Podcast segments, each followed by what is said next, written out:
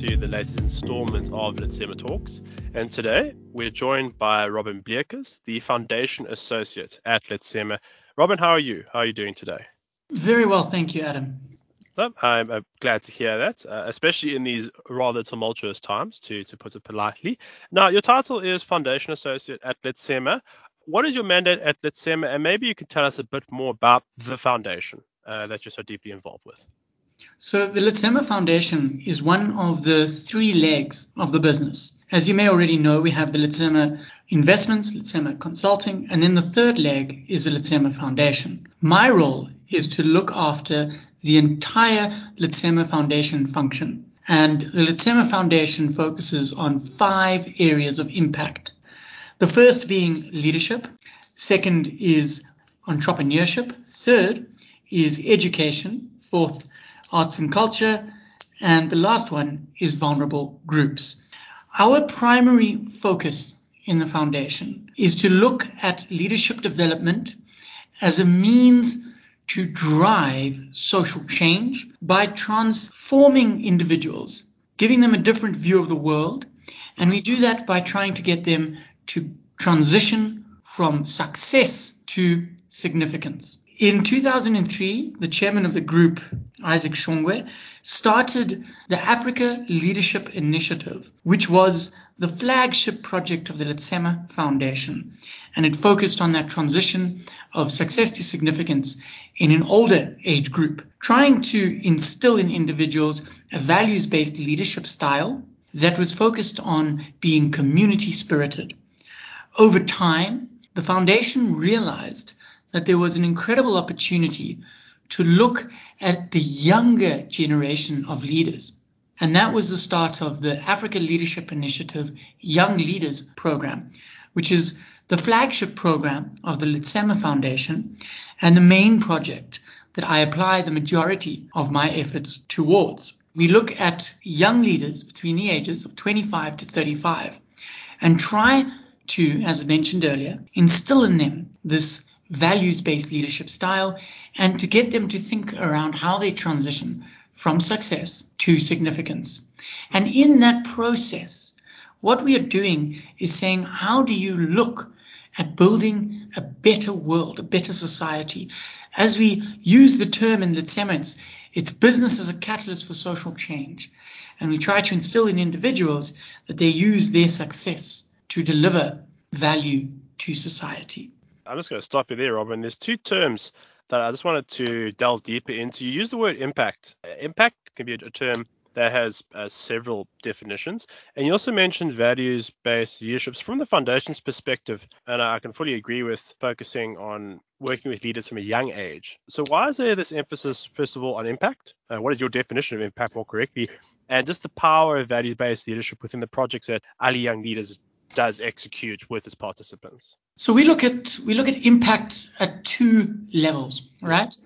And the first level is saying how do we address the system? Systems change, and recently, uh, with one of the Ali Young Leaders Fellows, we participated in a competition called Map the System, mm. and we said how do we look at the system, the ecosystem, and ad- address change right? So we say, what are the elements in the system? What are the circular causal loops, the aspects of the system that are self reinforcing, that are giving rise to the challenges that we see in society mm. today?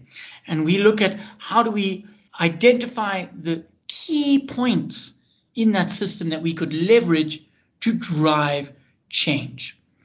And uh, it's quite a process. It aims to deliver long term change that is capable of shifting a system from a self reinforcing negative loop towards one that is positively reinforcing. It's quite a long process and a lot of detail that I could go into. So I'm going to I'm going to transition now yeah. across to the the second leg of impact, which is the, the leg of impact that I find most fulfilling mm-hmm. and most meaningful, which is at a grassroots level. And it is saying, what is the change in the lives of the individuals that we support? To give you an example, we had a young man who was part of a program that we ran for many years.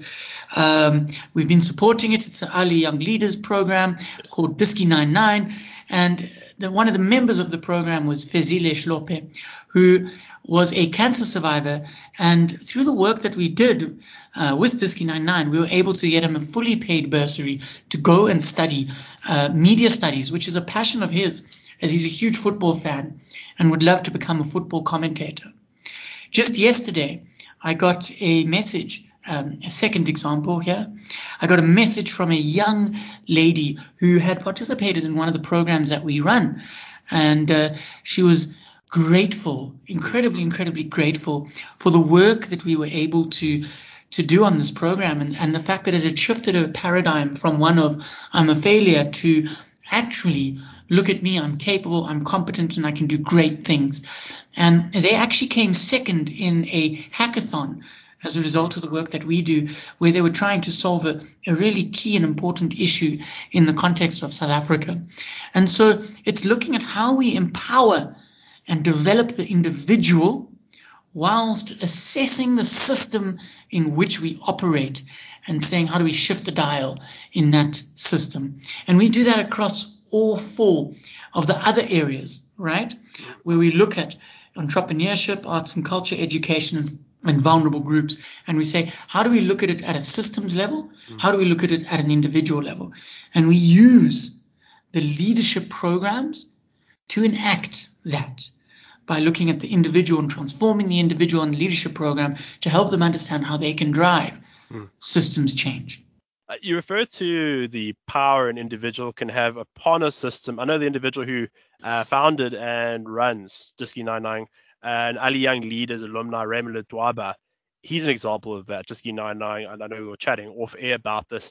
Uh, they've run netball programs, football programs, which, uh, and please correct me if I'm wrong here, it can pull children off the streets to get involved in community social based activities. More importantly, uh, particularly prior to the pandemic, uh, they've spent a lot of time trying to provide uh, working and experience opportunities uh, for people to enter the hospitality industry, such as within uh, major rugby and football events. So, I guess to refer to your point about loops and circles, because that popped out to me, your goal is to take vicious circles, to, to put it very simply, and to turn them into positive feedback loops, which generate a symbiotic effect driven by an individual through the organization they manage to impact as many lives as possible. Uh, there's two other organizations I'd, I'd, love you to tell us a little bit more about. There's Thanda, who I know operate in KwaZulu Natal, and also the Bulungula Incubator, which, uh, based on what you're telling me, these are very much two examples of how the foundation seeks to empower individuals or work with individuals more accurately to, to effect positive change at a community based level. Absolutely, Adam. You've hit the nail on the head. And what we call uh, the kind of problems that we deal with when we look at um, the systems change is wicked problems, very difficult and challenging problems that cannot be understood in a traditionally linear fashion. And management consulting typically teaches you a linear problem solving process, whereas here you're looking at a circular systems based problem solving process. And it's extremely, extremely important to adopt such an approach. And we will look at, for example, um, I'm going to go back to Diski 99. We, we saw um, in the in the football programs that we run, right? And in the netball programs that we run, a real challenge that a lot of the youth that were on these programs did not have economic opportunities, could not find work experience. And the reinforcing loop in this case was the fact that they were unable to create a livelihood for themselves. Um, many of them couldn't afford to go to university and many of them could not find work. So what did we do? We said, well, maybe we could start a hospitality academy. And we managed to identify a um, stadium or two where there were football games and rugby games being hosted. How do we get these youth to be involved in these uh, events? Well, they could be ushers, they could be waiters, and they could support the VIP guests as they uh, arrived at the stadium to comfortably find their way to the boxes. So we ended up with a situation where we would recruit um, hundreds at, at a time um, of, of youth from the Diski 99 program to go and uh, essentially be ushers at this program. Unfortunately, COVID put a dent in that. And that was where we, we saw a new opportunity to say, well, can't we find something else to train these youths in? If they can't participate in hospitality projects, why don't we look at training them in game development? And the reason we chose game development is because video games are typically quite easy to make at a fundamental level, right? You can sit at home on your computer with a bit of an internet connection and start creating games. And so it gives some autonomy, even if they can't find formal employment. Mm. They're capable of creating games that could potentially be monetized, right? Mm. And if they don't go home and create games, they could at least have digital 4IR skills that could help them find work either in the games industry itself, which is a global multi billion dollar industry, or in the traditional technology uh, sector in, in South Africa. So we saw this as a way of saying if we cannot succeed in the hospitality sector uh, due to unforeseen events, let us now look at shifting the dial by transitioning into a new sphere. The next uh, example that you asked me to touch on was both Thanda and Bulungula. In the context of Thanda, Thanda does the most incredible work. They operate in communities and they run programs uh, specifically in, in farming alongside a couple of others, um, early childhood development being the, the second project. But they take a holistic approach to developing a community and they try to address the many feedback loops that you will find in communities. And uh, they do this by creating economic opportunities for the members of the communities through farming and finding ways to sell on the produce that is created by the communities. Majority of community members will be provided with plots of land where they can farm and they use it for self-sustenance and then also to um, create uh, wealth for themselves by selling it on. They also have started to look at value added activities to say, well, if they're producing certain products, is there a way to add value onto these products to then sell them at a higher price? On the ECD side, they look at helping young um, children, uh, babies, to be able to have better learning outcomes. And they do that through promoting play as a mechanism to uh, enhance the quality of education for youth. And what they're doing is saying, well, if they were not present in the community, there would be very limited uh, stimulation for these children and even less economic opportunity for the many inhabitants. And they're breaking that cycle over time. They've successfully worked to challenge the, the many feedback loops uh, in the system within the rural community whereby economic opportunity becomes increasingly challenge, challenging to achieve. On the Bulungula side, like I said, they do some incredible work as well. Very, very similar. Mm-hmm. And um, what they've done is actually established a college recently, and Letsema supported the establishment of the college by providing a container. Um, and they also recently launched a program whereby it's a technical and vocational training center. They teach, for example, how to get uh, licenses, driving licenses mm. for, for, for youth that are coming out of high school. And they've managed to reduce infant mortality substantially just by improving uh, education and informing the community on uh, how to adopt better hygiene.